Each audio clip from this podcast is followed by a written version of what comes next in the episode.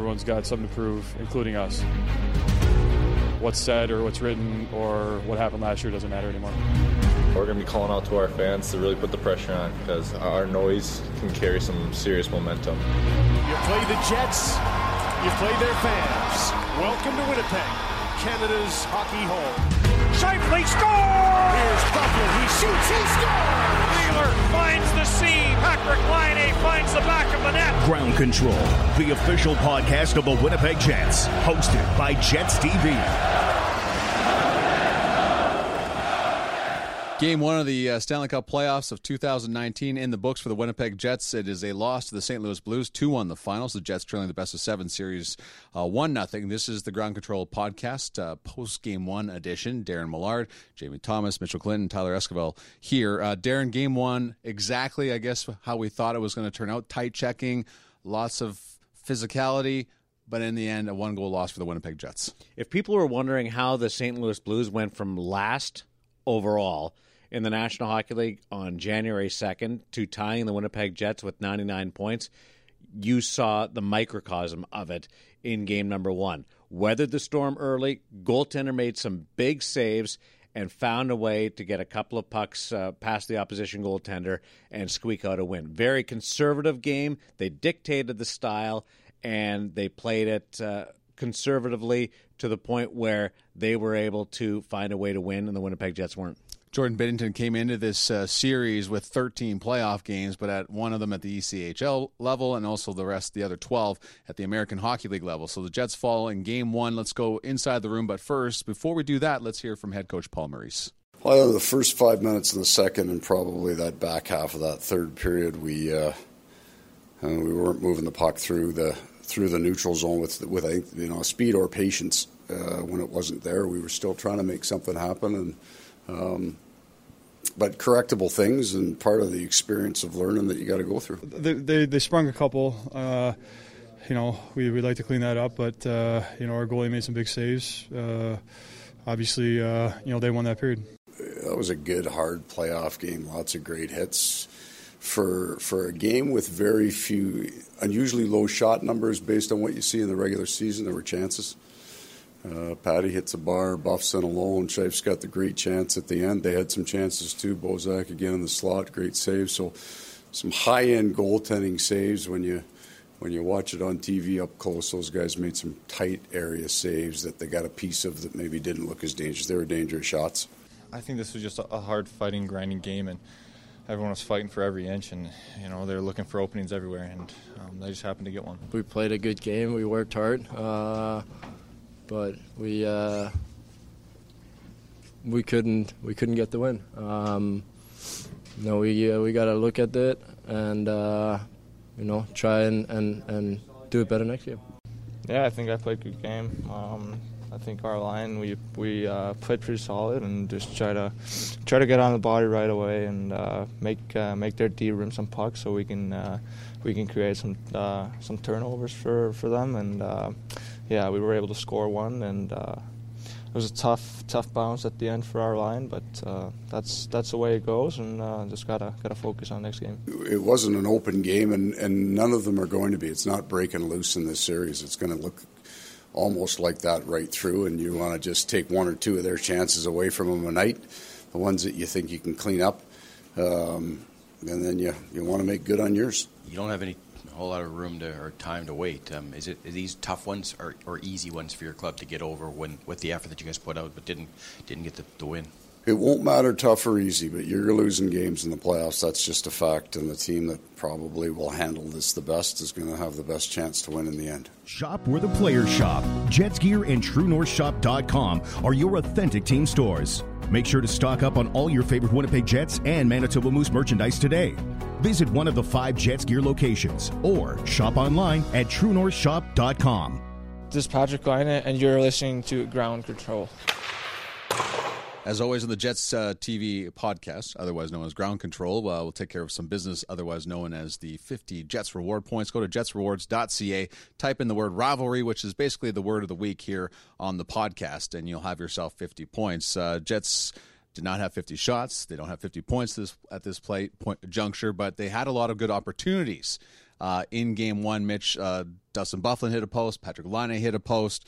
The chances were there. So, again, you can't be that frustrated because it's not like the chances and the opportunities weren't there. It just doesn't go in your favor, and bounces don't go your way. Yeah, you mentioned the Jets didn't have fifty shots. The two teams only combined for fifty-one. So it's mm-hmm. not like, like you said, there is there wasn't a whole lot of uh, open ice out there. And, yeah, the Jets did have some looks. I thought uh, Patrick Laine was, uh, was real good tonight. I mean, obviously he gets the goal for the Jets in the first period, hits a post, and then there was another opportunity that he had that the puck had to have been three feet behind his skates when he uh, when he tried to corral it, and Binnington just was able to kind of pin it under his pad. I thought Patrick Laine had a number of good chances tonight. Dustin Byfuglien, like you mentioned, uh, hit a post on the one power play the Jets had, and then he also found some open ice coming down the left uh, the left side there, and just I don't know if Binnington got a piece of it or if it just kind of cleared over the net. So Jets were generating chances, and usually for them to generate chances, there's got to be a speed component in their game. And I thought they were coming through the neutral zone, especially in the first forty minutes, with a good amount of speed. And that's something that they can that they can build on going into game two, that they were able to create some chances and get some looks on Jordan Binnington. There's enough skill on the Winnipeg Jets that, you know, if they get those looks, they will make them count. Obviously, Binnington may come out up with the, the biggest save of the night on uh, Mark Scheifele with about twelve seconds to go. And uh, obviously Mark Scheifele, Scheifele would love to have that one back, but if you're looking for positives to build on, that's definitely one of them, the opportunities that the Jets did create. Patrick Laine's first career playoff goal came last April in game one against the Minnesota Wild. His first goal uh, tonight was eerily similar to that goal a year ago, but Darren, big picture, Patrick Laine gets that goal, should have had a second one had it not gone off the post. Confidence-wise, how much does this uh, prop that up for him going into game two and into the playoffs? Well, on the goal in particular, it was Dustin Byfuglien who rushed the puck up the ice and and took it behind the net, and Laine was up in the play but then circled back and, and covered the point position. And I thought that was a, that was good awareness. Uh, everything's going according to plan, and that's why he had the puck at the point, which is because he was, he was filling in for, for Byfuglien and was able to take the shot. He also had another long-range shot that almost fooled Binnington, got caught up on his pad, yeah. and made a couple of nice feeds, including one on the backhand over to Kopp, which generated a, a good chance. So I, I think you saw some some increased confidence as the game went on from Patrick Laine, which uh, we all know he is, is fueled by that as much as any player around the N H L. Uh goes on confidence, so that's that's a real strong point uh, for the Jets. And also Nikolai Ehlers had two really good looks in the first period, still looking for that first ever playoff goal, but so, some positives on, on the Ehlers front as well. Connor Hellebuyck, uh, no slouch in that department in this game uh, for the Winnipeg Jets. Uh, Tyler, twenty-four saves on the evening, uh, made some very good stops, couldn't be blamed for either one of the goals going in, but overall he's been looking forward to this this moment, it seems like, since the start of the year, since he signed that uh, six-year contract extension. Your thoughts on his play in Game one? Yeah, I really liked where Connor Hellebuck's play was at in Game one against the uh, Saint Louis Blues. Like you mentioned, both, you look at both goals. The first goal, he, he doesn't see through about four layers of bodies. Uh, I don't think you can blame anybody for that. And then the second goal, Patrick Maroon escapes a bunch of pressure in the corner, makes yeah. an unbelievable play to the high, like the highest of slots, and the guy the guy buries. So, I mean, what can you do there? But like you said, twenty-four saves. Uh, his, I thought he was seeing the puck well. He looked square to the puck at all times. He looked really dialed in, really focused. And on the flip side, Jordan Binnington, you know, all the questions going, oh, you know, he's rookie goalie. What what do we what can we see? What can we expect? And I thought we, we got what we came for, basically, with Jordan Binnington. You saw why he has been on the tear that he's been on, and he made a couple early saves, and I thought that helped settle him in. Par Lindholm had also a shorthanded opportunity on a breakaway, Darren. Is too much made now about rookie goaltenders going in the playoffs? So we, we see young players thriving at the N H L level immediately, it seems like, because of the preparation they've gone through uh, in earlier in, the, in their junior careers and as playing south the board in the N C double A. Are we making too much of rookie goaltenders heading to the postseason? Probably in this case, because Jordan Binnington's the same age as Connor Hellebuyck. Mm-hmm. So uh, experience is there. There's uh, a body of work that is there. Uh, Jordan Binnington's put in the time, uh, especially in the last couple of years, really worked on his game uh, over the last two seasons, to the point when he got the call-up this year, was ready to, to make an impact. So uh, he doesn't fit the traditional rookie goaltender uh, in the same mold of a, a Patrick Waugh or, or Ron Hextall that were able to jump into the scene. Mitch, another late goal up against. Yeah. Um, two oh five left in this one. We've seen the Jets give up a goal with three seconds left in the clock. We've seen the Jets give up a goal with a minute and five left and a loss to the Minnesota Wild on home ice. There's been quite a few of these this year. Is is it something they should be concerned about, or is this just the, the tight style of game? You lose, doesn't matter what time you lose the game. Well, I, I mean, ultimately, but that's I think that's what they'll take from it is just it's a it's a loss, and they got to move on to the next one. It's the that's the the beauty of playoff hockey is you don't have a whole lot of uh, whole lot of time to really sit on it. Um, one of the things that Patrick Laine kind of touched on post game was just the fact that sometimes what will happen is kind of in, in between the the blue lines. You know, in the first forty minutes, maybe they were they were getting pucks deep, and they were able to make the Saint Louis Blues come two hundred feet. When it got into the third period, the first four minutes I thought were really good. After that, what kind of ended up happening, the the first Blues goal goes in, and then Paul Maurice felt they were a little bit tight, and then what happened is they weren't able to get pucks deep, and then it ended up just being a regroup for the Blues kind of in that neutral zone area, and then the puck was coming back, made it harder to change. Good when guys were changing, you know, uh, their shifts were a little bit longer, and the Jets kind of always uh, always preach that shift length. That being said, you know, you look at Blake Wheeler's ice time tonight, seventeen minutes or so. Uh, obviously, there's only the one power play. So I believe they kind of spread the ice time out as much as they would have liked. I thought, you know, obviously Adam Lowry's line with, with Par Lindholm and Jack Roslovic was really good. So definitely some things to build on. They won't like how the game ended, that's for sure. Uh, something that uh, they'll definitely work on going into the next one. Darren, the Jets have played eighty-three games this year, excluding, of course, the preseason. They've lost ten games they've led after two periods of play. Cause for concern in that aspect, and does that sit in the back of their minds now? Should they have a late lead uh, going on into these in the in the postseason? If it's not in the minds of the players and the coaches, it's certainly going to be in the minds of everybody that's watching and and Jets fan base. Mm-hmm. Uh, when, when you're looking at twelve percent of your games being in that scenario where you're letting a third period lead get away, it's an issue, and it's not something that you can necessarily fixed tactically. Uh, I th- in this case, in game number one, wasn't a case of the Winnipeg Jets blowing a, a lead. Right. Uh, it, they didn't necessarily hand it to the Saint Louis Blues, but Saint Louis found a way to get a puck uh, past Connor Hellebuyck in a, in a tie game and late, and, and Mark Scheifele's shot didn't go. Uh, it's I don't want to be.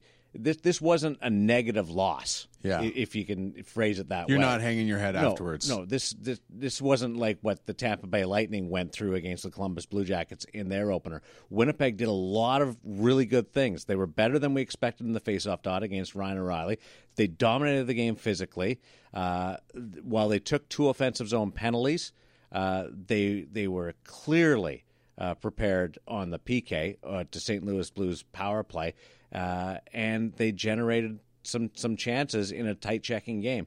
There's a lot there. They just didn't find, which has been the case more recently, didn't find that one puck to get uh, get across the line.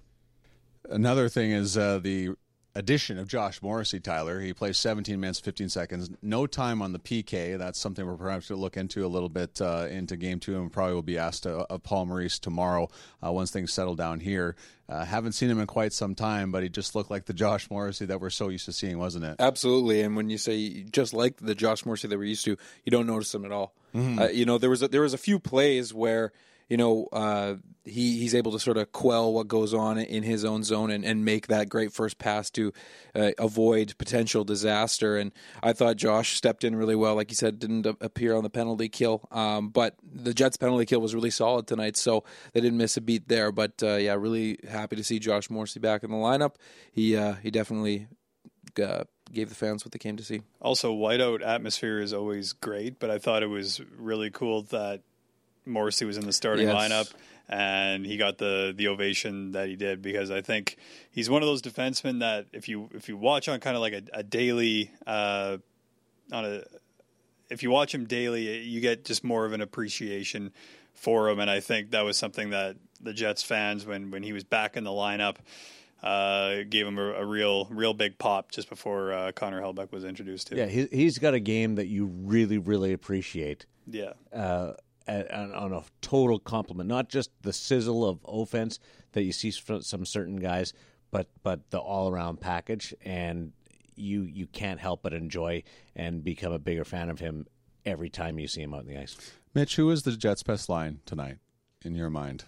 Ooh, what a heater. Yeah. Uh, I honestly, I thought uh, as much as, you know, the line of Little, Cup, and Laine were, were the ones that kind of generated a number of uh, number of chances, I really... Really like the Lindholm, Lowry, Roslovic line. Right. I thought the amount that they were that they were used is one of the reasons that the Jets were able to kind of keep their shift length drew to what they would have liked. The only penalty drew a penalty as well. Uh, obviously, this isn't a five-on-five situation, but you have Lowry and Lindholm out as a penalty kill duo, and they end up getting a shorthanded breakaway. Lindholm just can't cash in. That's another one of the chances, like we talked about. Um, I just thought there is they really seem to uh, to bond together well. Roslovic brings a, a real good amount of speed. He's really good on pucks, tenacious on pucks, really, um, especially tonight. And I thought defensively, Lindholm was was solid defensively. Well, then, Dara, I po- po- pose this next question to you: should Brandon Tanev be ready for game number two? Are you taking Lindholm out, and then how does that shift things around in your mind in terms of lines? I wouldn't have any issue in, in making that change, not because Lindholm had a bad game, mm. uh, not because he didn't finish uh, on a glorious opportunity uh, that doubles the lead and gives you that insurance marker and the one the goal that you didn't get, but more because of what Tanev brings to the game and the energy and the speed and what he can do to, to, to back some people off. And and I just think he gives you uh, a little bit more uh, jump and juice uh, to the game. Do you see that, Mitch? Do you see T L C being reunited? If, if, should Brandon Tanev find his way back in the lineup, or do you think Paul Maurice is quite happy with his his lines as, as of this moment? Uh, it's a good question. I'm not sure. I feel like he likes what he's got with with Little and, and Kopp together, and kind of how that, that trio has worked with, with Patrick Laine. So, I, agree I mean, with that. Yeah. yeah, I think it'll be interesting to see, just because, I mean, you never know. I mean, Brandon Tanev has really only missed, I guess it would be three games now, and you never know in the postseason what guys are going to end up playing through. Obviously, him being on the ice at the end of practices is a, is a good sign. Um, so I guess we'll see going forward, but, uh, Paul Maurice, if if anything from what we've seen, is when he does bring a guy into the lineup, he does like to make as little adjustments as possible. So we'll see. Are we expecting pretty much the exact same thing from game two?